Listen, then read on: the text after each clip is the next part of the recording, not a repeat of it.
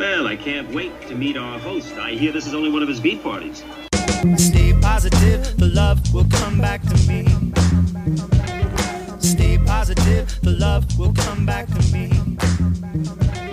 Stay positive, the love will come back to me. Stay positive, the love will come back to me. Hello, friends, neighbors, and earthlings. I'm back for a new episode of Too True to Lie with H.M. Day. I've got some background music going today, tonight, excuse me. House is empty besides me and the dogs. I'm going to do a real quick info from the home front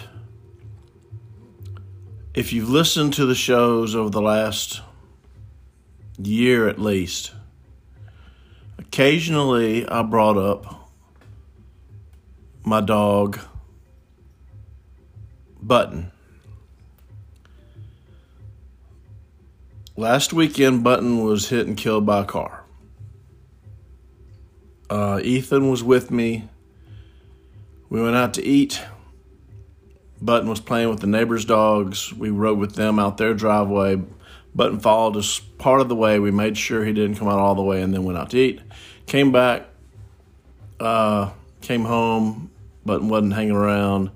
Went right around on the golf cart to the usual places, no button. We went up the driveway to the highway, which he never goes out on. And Ethan says, Oh, God, I hope we don't find him up on the highway and we immediately found him on the side of the road. And that, and we it was raining a little bit. It was already real wet, and we he was cold. Uh, the silver lining, and there is no silver lining, but the silver lining that is, you know, so thin was Button had the biggest smile on his face I've ever seen. Huge, open mouth, smile, teeth showing, happy face, which tells me it was very, very quick. You didn't even know it. Bam, out. So Ethan, Ethan and I brought him back and buried him back in one of the food plots behind the house. And I hadn't seen Ethan uh, cry. Golly, I don't remember years. And I, you know, my eyes rained. Sometimes it makes my eyes rain. It was a hard night. It was a real freaking hard weekend, really. Uh, the next day, football took it off my mind for a while and just transitioned to the week. By Tuesday night, I had a new dog from the shelter in Madison. So now, instead of having Button, we have Lucy. Hello, Lucy. Where'd you go? Anyway, breaking Lucy in, probably two years old, female. Looks a little like Button, except short hair. It's black. Um, same size roughly. Looks like Poncho, the uh, weenie dog mix that my ex and I take turns keeping, since we both are, uh, you know, very fond of Poncho, little Poncho. Boy, I can hear Lucy somewhere in the house chewing on something right now. So the new sounds you'll hear from dogs in my background will likely be Lucy my first female dog, so sweet, pretty hyper, supposedly two years old ish. But that's the uh, mm, that's the sad news on the home front.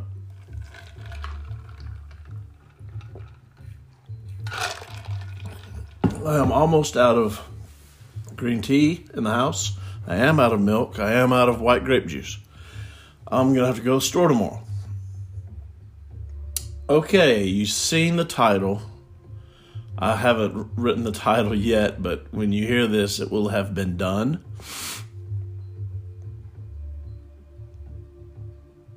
I'm not so sure if this excuse me, episode is about fire or early human development or early cooking. And I'll have to hash that out later, but it is about all of those. And I was thinking, I'm always thinking, but I was, I'm sometimes thinking, you know, new episode uh, subject. Because I've done so many episodes, and you can't just redo an episode. You know, I've, I've, I've gone through my past and the highlight stories from my past. I mean, there's a few gems here and there I've forgotten that I'll remember and do one day, you know, some something. But I was thinking, what was I looking at? I was looking at old buildings somewhere, and I was thinking, I wonder when humans started to build houses, actual houses, not huts. You know, the early shelters were trees and caves. And then they started making, uh, you know, thatch and stick. Uh, my mind, I, I shouldn't have talked about button. My mind is just you know, you shoot a shotgun at a wall and then you stand back and look at the pattern. That's my mind, the pattern. It's everywhere. Um anyway, I was thinking about early, early, early first time houses. And then I thought, what about the first time humans cooked food? What I mean, we won't know there you are. We won't know obvious details but scientists have come up with some really, really good evidence on human use of fire and the development from hominids to Homo erectus. What are you doing now, dog? So, let's kick it off. I've waited too long, but that's okay. Uh, oh, by the way, the background music is African music, African savannah relaxing music. I may turn it up, I may turn it down. I've got a good sound system so it doesn't do what it used to do, or it'll just suddenly jack up the noise. Can you hear it? Anyway, so without having really a topic in mind at the moment. I'm just going to start off with the material. Preparing food with fire is an activity that is unique on this planet because only humans have done it on purpose. Archaeological evidence of cooking fires go back about 300,000 years. But some scientists state that early humans started cooking up to 2 million years ago.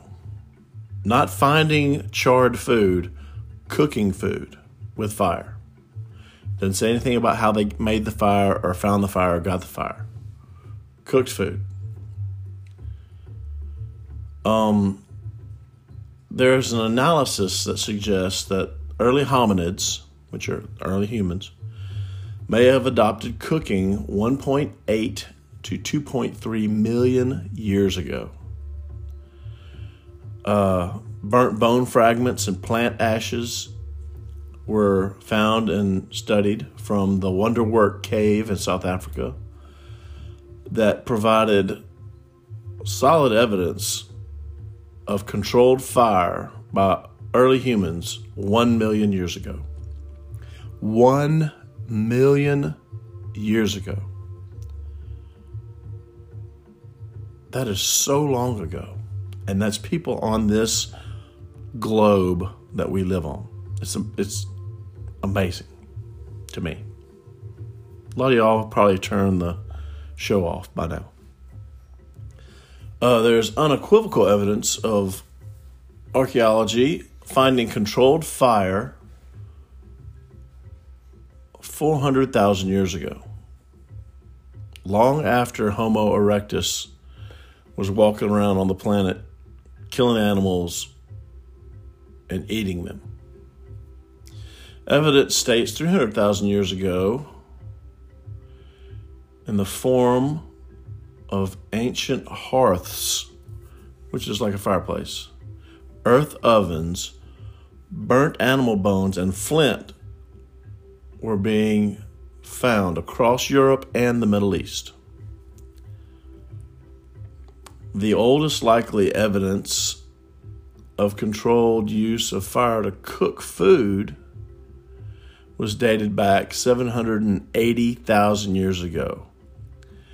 And the food that they found, the remnants were fish teeth from deep within a cave. Fish teeth that had been heated 780,000 years ago when someone ate the fish to survive and live, to survive and live another day. Anthropologists think uh, widespread cooking with fire began approximately 250,000 years ago because hearths were being found in a multitude of places across said Europe and the Middle East and Africa. Now, the earliest hearth ever found was dated back about 790,000 years. I wonder if it had fish teeth in it. I was thinking people were cooking with fire. Would I take a guess? 50, 70, 100, 100 100,000 years ago? But I don't know. I, I, didn't, I didn't study it.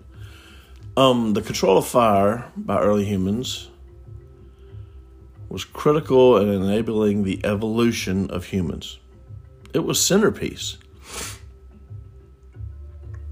because fire provided warmth and light it provided protection from predators that were below would it be below the food chain of humans?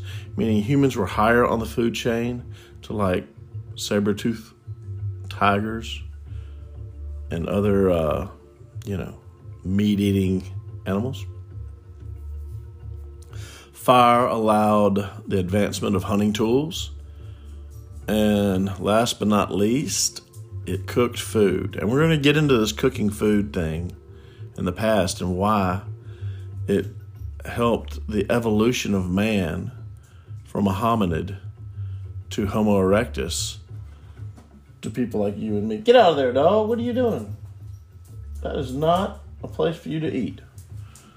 This dog's got to learn. It was getting in my wastebasket in here. It's just got paper and cardboard in it. Um,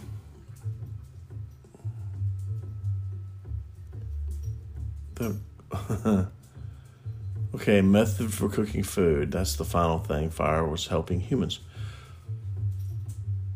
These cultural advances helped humans disperse across ge- the geography, or whatever you want to call it. It brought on cultural innovations.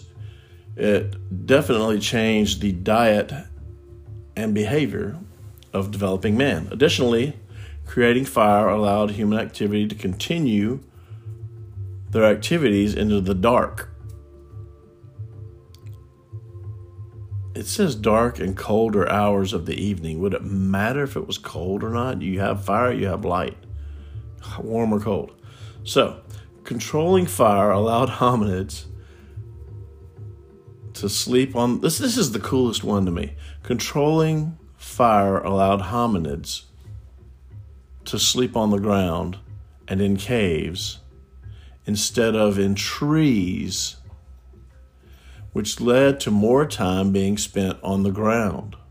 There were so many predators, large and small, a lot of them large in the hominid era.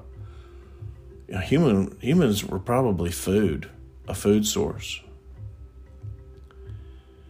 they were able to move down out of trees and spread across the land. And this is thought to have contributed to the evolution of bipedalism, walking around on the land. And this ability became increasingly necessary for human activity.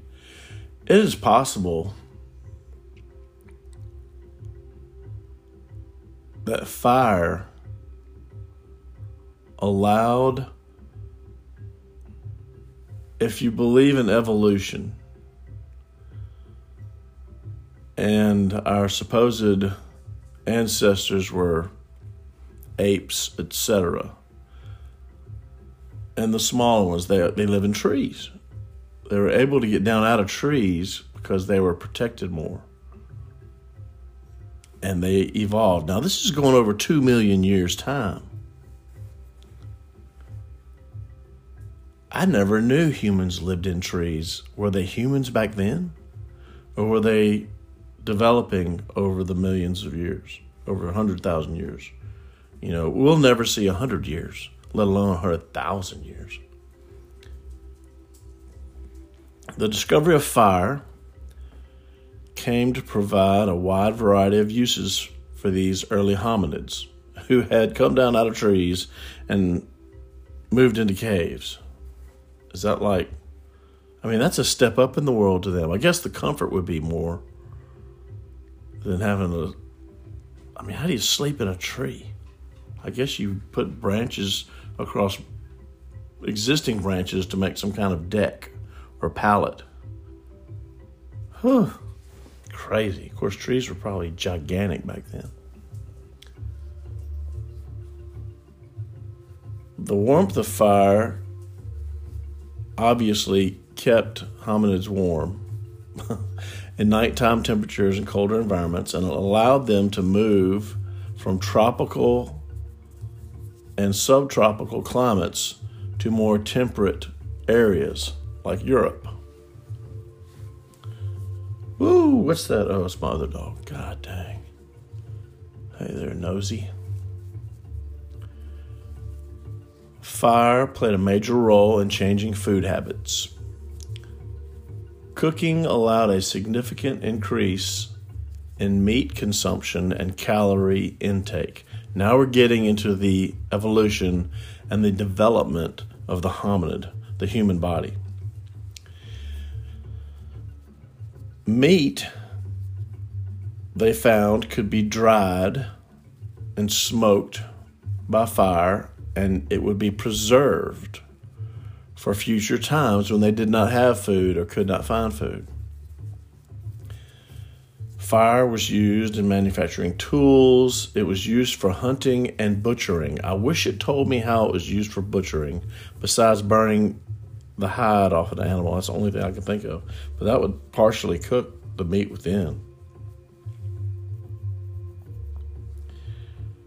Hominids would start brush fires, just like the Native Americans, and burn large areas of land to increase the land fertility and clear terrain to make hunting easier.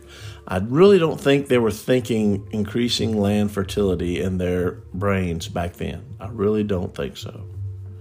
It's a nice thought that they were being stewards of the land, but I'm putting my money on survival.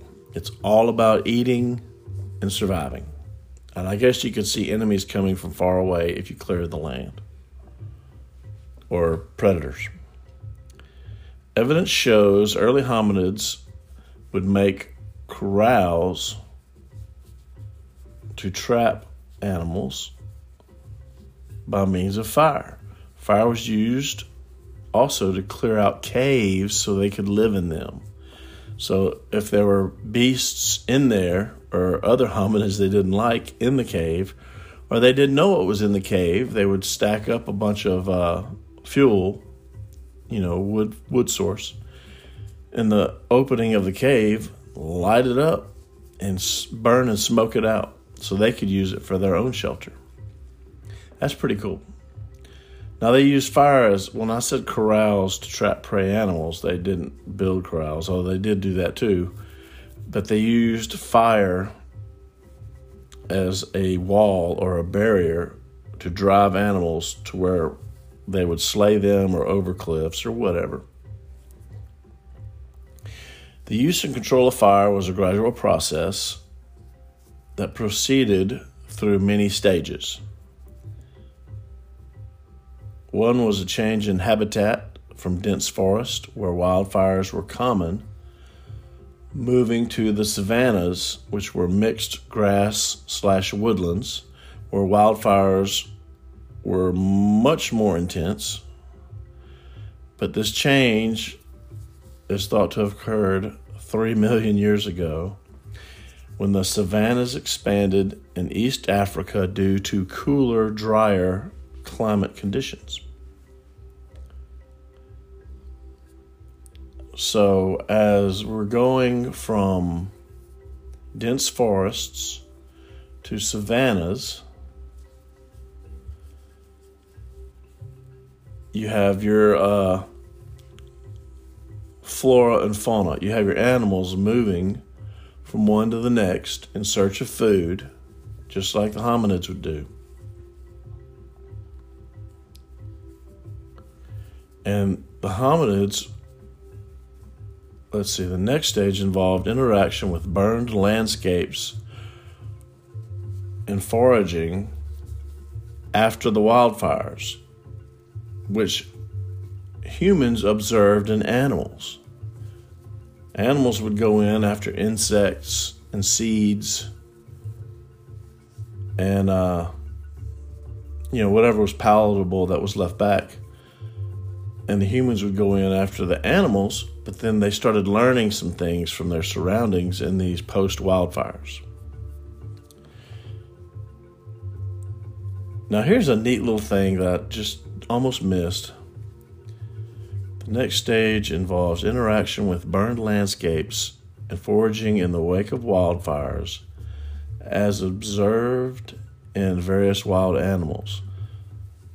Well, this was in the African savannah. Animals went to forage in these recently burned areas, and the example they give is the savannah chimpanzee. I guess the savannah chimpanzee hung out in the tree part of the savannah and less in the grassland part. That's just my, you know, maybe during the day after looking out from the tree and not seeing any predators, the chimpanzees would go down and dig up grubs and seeds and whatever they could find, eat it, kind of like a squirrel, and then pop back in that tree. So now we've got our hominids going into these areas and learning. And they would find these leftover hot spots. When I when I was a wildfire fighter in uh, Oregon in the '90s, the only work I ever got to go out since I was a newbie first year was uh, you went you they shipped us they bust us into these areas that had already burned over. But there were lots of hot spots like half sunk half buried logs that had burned were still smoldering and there'd be little fires here and there. And so we'd go in and put everything out with shovels and dirt and uh, and fire hoses that were fed from uh, water tanks uphill. It was gravity fed no pumps. But hot these hot spots are just like, you know, big ember logs in your fireplace, except they're on the ground or in the ground. And foods would be found in these burned over areas, and some of them were either burned or some of them were killed and undercooked. And hominids would make use of these hot spots to finish cooking whatever they found or whatever they killed. These hot spots were incentive to place undercooked foods on a hot spot or to pull food out of the fire if it was in danger of getting burned, if they found it like that. And this required familiarity with fire and its behavior, meaning early man was learning fire behavior.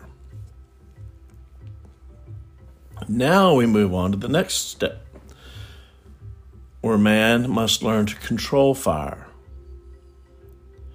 The control of fire would have been transporting it from burned to unburned areas and lighting them on fire, providing advantages in food acquisition.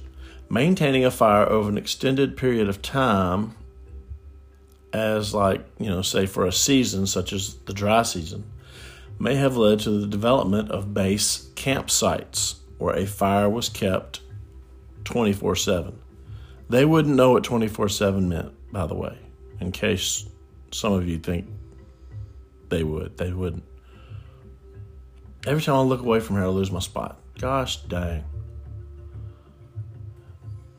Yeah, here we go. Um, sometimes it was just like a campfire. Uh, other times they would build a hearth to protect the fire. A hearth or a fire enclosure, like a circle of stones, which which which are things that have been found that are very very very old, which is interesting.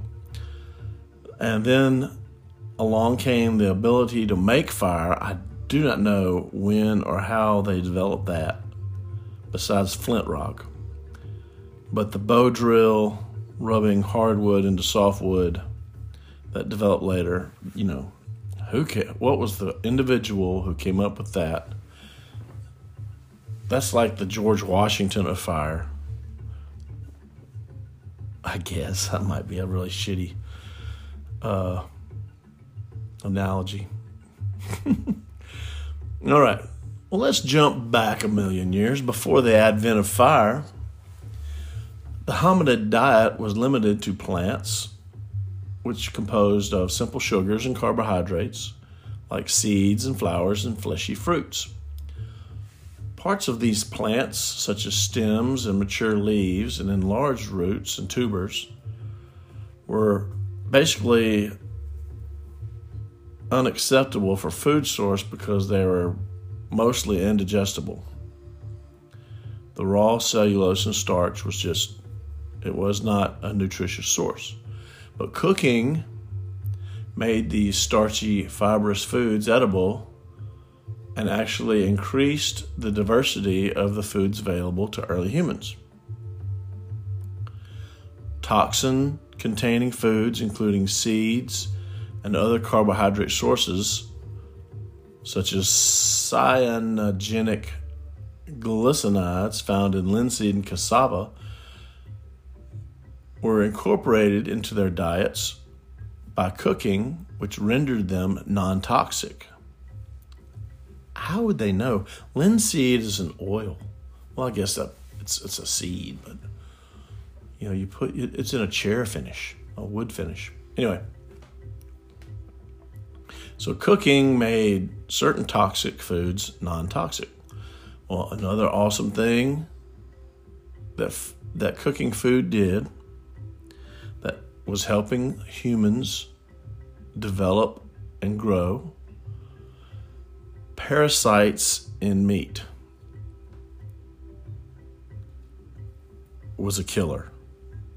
You know, when people were starving, but they ate meat that had parasites or bacteria in it, and they got sick, you didn't go to the doctor. You just puked your guts up and blew it out the backside and tried to stay hydrated or you died. And you, you know, the population stayed low for a reason. People were struggling with their food intake. And fire helped alleviate a lot of that. And that's why our population has grown and grown and grown and grown and grown and grown and grown. And grown. That and medicine um, so cooking kills parasites. Not all of them, but most.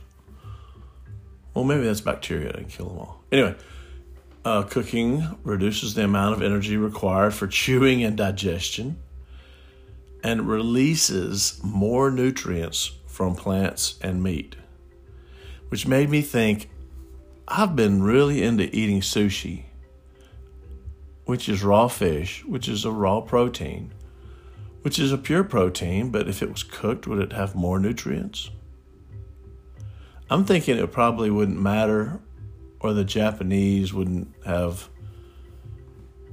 become the connoisseur, which is not a Japanese word, of raw fish eating as an as a food art, really, because raw fish eating is as old as people eating fish, right? Due to the difficulty of chewing raw meat and digesting these tough proteins and carbohydrates, the development of cooking served as an effective me- mechanism to. God, look at these huge words that are just so unnecessary Cooking served as an effective mechanism to efficiently process meat and allow consumption in larger quantities. You could take out seven of those words and say the same thing. With the high caloric density and content of important nutrients, meat became a staple to the diet of early humans via cooking. I mean, there were things you could eat raw. Uh, I'm sure they learned what you could and couldn't eat raw by, you know, watching those around you live or die by what they ate. With the increased digestibility, cooking allowed hominids to maximize their energy gained from the consumed foods. Studies show the caloric intake from cooking starches improved 12 to 35 percent, and for proteins, 45 to 78 percent. As a result of the increased gain from food consumption, the survival and reproductive rates in hominids increased. From cooked foods and better health. You are you seeing how we're getting where we are now? It's, it's because of fire, which helped. You know, fire should be our God, or maybe fire is God. Maybe God is fire. How about that? I don't want to step on any Baptist feet. Um, so they lowered food toxicity and they increased their nutrition. And what did this do?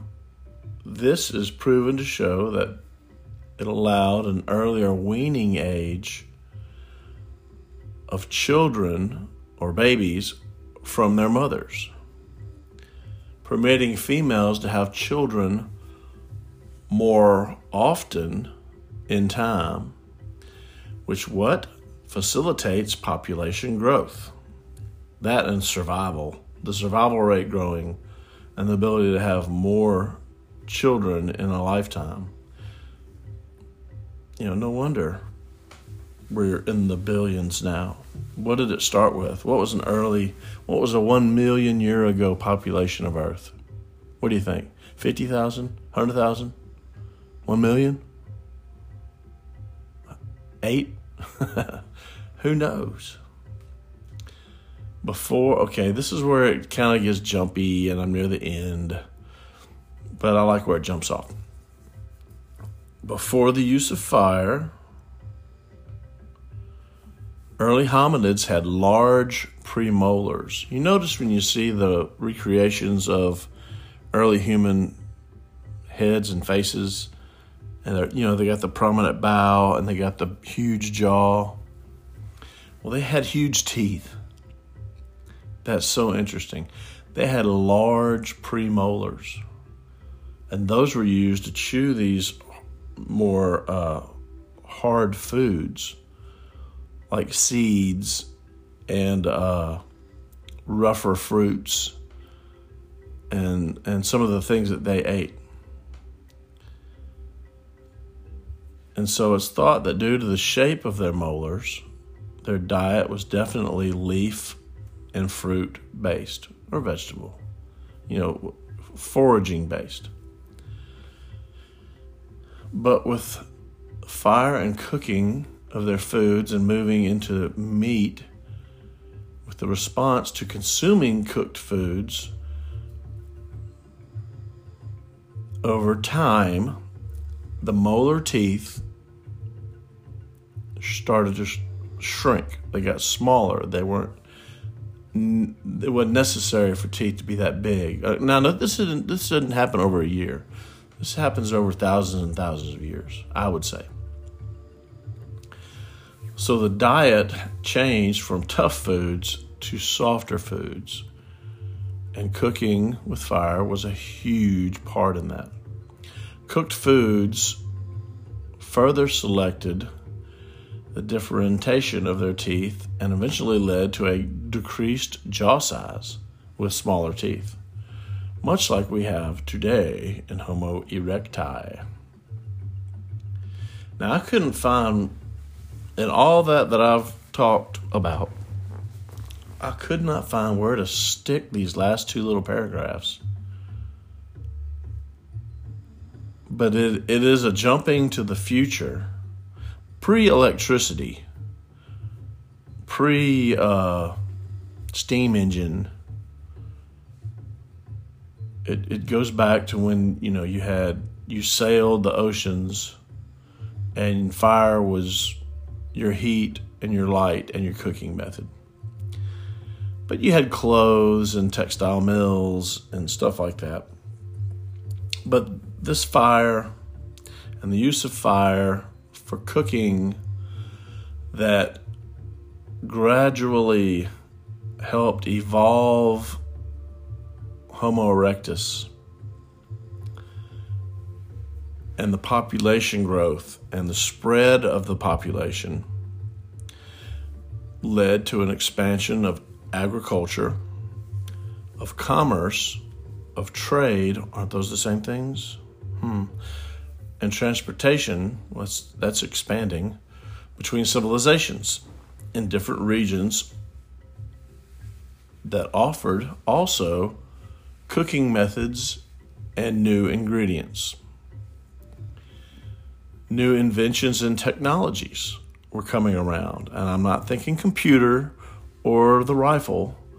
We're talking about the invention of pottery for holding water and for boiling water. These items expanded cooking techniques. And this would go back in this continent um, 300 years they were still making pottery. That's an estimation because I don't feel like figuring that out. And so then we have the old world from and we're in the United States here, and so we call it the old world and the new world. The old world is Europe and the surrounding areas. The new world are the Americas, and that's North America, South America, Central America. So the communication between the two, which were vastly different cultures, came about. It's kind of been called the Columbian Exchange. Columbus, for some reason, gets all the credit, but there were others. Amerigo Vespucci. You know, there was there were others. Not not to knock them or knock him. But but these communications influenced the history of cooking greatly through ingredients mainly. The movement of foods across the Atlantic between the old and new world changed everyone's diet.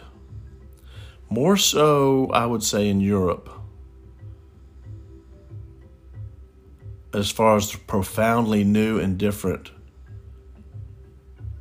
uh, edibles that were brought back to Europe. The things that were brought back to Europe by the uh, explorers were potatoes, tomatoes, corn, beans, bell peppers, chili peppers, vanilla, pumpkin, cassava, avocado, peanut, pecan, cashew, pineapple, blueberry, sunflower, chocolate, gourds, and squash. A lot of these were not in Europe or anywhere in the in the um I don't know if they were in in Eastern Asia or not, but they were brought to the old world and you know they brought tomatoes back and some places ate them and some places just planted them as a decorative garden item to look at. The the you know beautiful red orange plump berries because it is a fruit. We, we all agree a tomato is a fruit. Right right right. So you know i look at that and i'm thinking look at all the stuff they did not have ever in europe and, and, and the surrounding areas of europe. Europe's not the center of the world. But look at the things that came to the new world. From the old world. You have cattle, beef, sheep, pigs, wheat, oats, barley, rice, apples, pears, peas, chickpeas, green beans, mustard, carrots. So these items are crossing and adding to the items that are already there. And they're coming up with all this new stuff. And now it's just, you know, pick up a cookbook, just one thick cookbook. And it doesn't matter what, what, what its specialty is, whether it's Cajun Creole or whether it's, uh, ooh, the best of Iowa cooking. There's probably two pages. Um, yeah, you know, I'm I'm biased. I live in the South. I'm from the South. I'm in Mississippi. Louisiana is next door. You can't beat our food. You can't do it. France, you can't do it. England, I know you can't do it. Japan's got some great stuff. Never been there, but I like their food. But come on, you cannot beat the Louisiana Mississippi connection and our uh, soul food, our country food, and our Cajun and Creole food. That is just, you can't beat it. We're hitting up on uh, 42 minutes, but we're hitting up on crawfish season. In fact, I've been seeing people post pictures of crawfish already. They're already hitting it. They, it wasn't even February yet. They're already hitting it. Can't wait. They can't wait. You got to have some patience. I think this song is just the same beat on a loop. I thought it would like have a variation. It's African music. I don't know if you can hear it or not.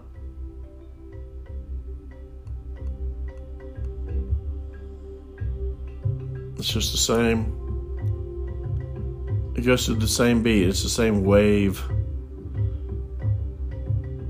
of music. I mean, it's nice. You know, it's the kind of music where you could just take a huge fat nap to, or maybe you could kiss on your sweetie too. Who knows? You, you could take a nice long drive across the country too. I don't know, that'd get old. You'd have to have variation there. Variation is the word of the day. My name is Day. I'm glad you're listening to my shoe. Oh, I think I'm gonna let it go. I'm gonna drink some more tea real quick, just so y'all can hear the ice.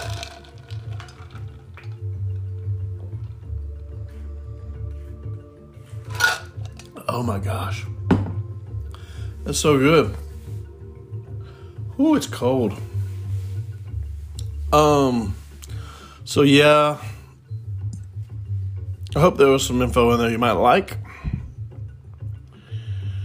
I'm, uh, you know, if this episode wasn't as good as some I've done, believe me, I know it. I'm just scatterbrained. Uh, you know, lost button last weekend. Got a new dog. I'm trying to chain train. Except it's been raining every day since I got her, except for today. But my mom is moving into a retirement home at her own wishes, which is great because I don't want to have to make that decision or her hate me. Um,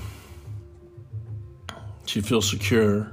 It's a cute little place. She's comfortable. It's definitely going to take take some, uh, gosh, take some adjustment.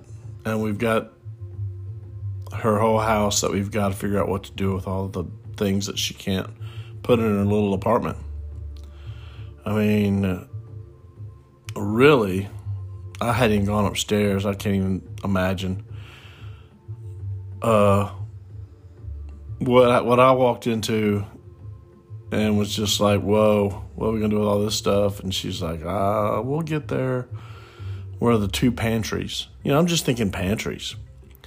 So much stuff, you know, collected, and she's not a pack rat. She's not a hoarder or a collector. But when you're such an excellent cook and you've been doing that, you know, cooking for your husband for so long, and then he's gone, going on two and a half years right now, yeah. Um, she did okay living alone in that house. She was in a good neighborhood with a with a guard and some gates and stuff that aren't exactly watched all the time, nor only I have a key or a passcode. You know, it's just stop, gates open, come in, stop, gates open, go out. But she's on the back side of it, she was. And so I was never uncomfortable about her living there. And she cooked less and less, and she goes to bed really early now. And I just, I, I wasn't even seeing it until this whole move thing started. And I guess it may be she's just distracted. But it seems like she's not that she's lost, but she's just like starts walking down the hallway in this place where she moved the wrong way. And I'm like, oh, it's this way. And she's like, oh, oh yeah. And so we turn and we go the right way. But uh, I guess it's better if she's kind of fading. I don't know how else to put it. That she's there, where there's 24 7 help if you need it. Then at home alone, where someone's got it, you know, it'd take me 20 minutes to get there from here, where I live. I'm out in the country. Man, it has rained so much. There's water everywhere. The golf cart was stuck back where we buried Button in the backyard, in the back backyard. And then it rained every day for, gosh, let's see, Button died Saturday night. Got the golf cart stuck Saturday night. I got it out today. It's Friday. and I tried to pull it with a four wheeler and got it stuck. Well, the four wheeler has a winch, so I pulled the winch cable out to a tree and pulled it forward about 20 feet, and it wouldn't, four wheeler wouldn't pull it. It would have gotten stuck again. It's just so wet. So I pull the winch cable back out to another tree, the next 20 feet, and then I have to do that two more times to drive the golf cart into the yard and around front where I can wash it off. Um, I guess if I couldn't, if the winch wouldn't have worked, I could have used the tractor. But man, think of the mess that a big, heavy, giant wheeled tractor would do. It's not in my yard, it's over on the side past the garden. Can't you see it? Can't you see it over there? um, So I got some new listeners. I don't know how much they listen. Maybe a little. Could be a passing fad. But I appreciate you. I appreciate y'all. Um, one I know I've met, younger than me, seems like a really great person.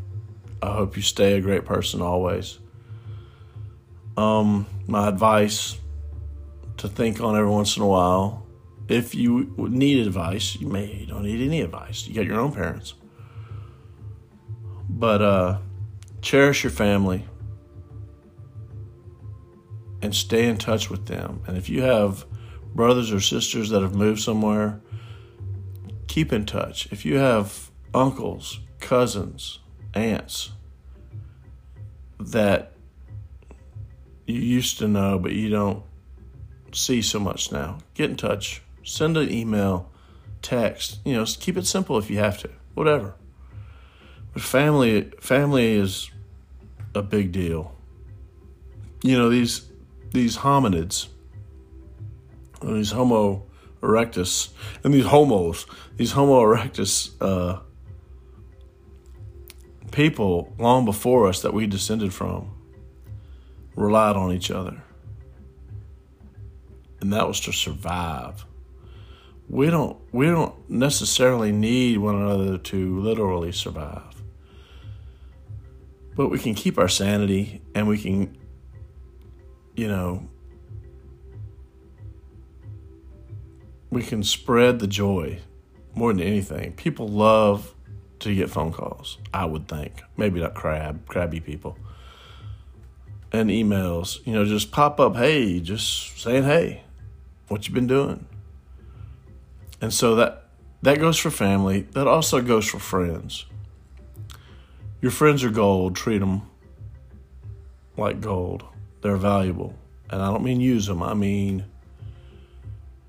treat them well because the way you treat them will mean how they will treat you. And then the most important thing of all, and this is not the most important thing of all when I think about it, because family should be and friends should be. But strangers, people you bump into briefly in stores, or you know, I don't know, if you go to church socials or at a play or, or whatever, you know, be friendly, smile, be nice, be honest, and spread that ripple of joy because when that ripple goes out, that kindness, they know there's kind people out there and it makes them feel better and then they're kind and that goes out into people and it just that's what I call the ripple effect the the, the kindness ripple I don't know if I have a name for that or not I I say at the end of every stupid show I do. But it's very important. Make lots of friends. I think it was Jack Kerouac who who stated, and he wrote a lot because he was a writer, and he loved to write, and that was his life. Besides drinking himself to death, he uh, I'll paraphrase. He said, "You can never meet too many people. You should meet as many people as you possibly can while you're here on Earth. You can learn from them, and they can learn from you, and you can comfort each other, make each other laugh. But uh, be kind. You know." I've lectured enough tonight. It's been a long time since I've done an episode. It's been over a week for sure, maybe longer. I got to figure out what to name this and get a closing song now. So, peace.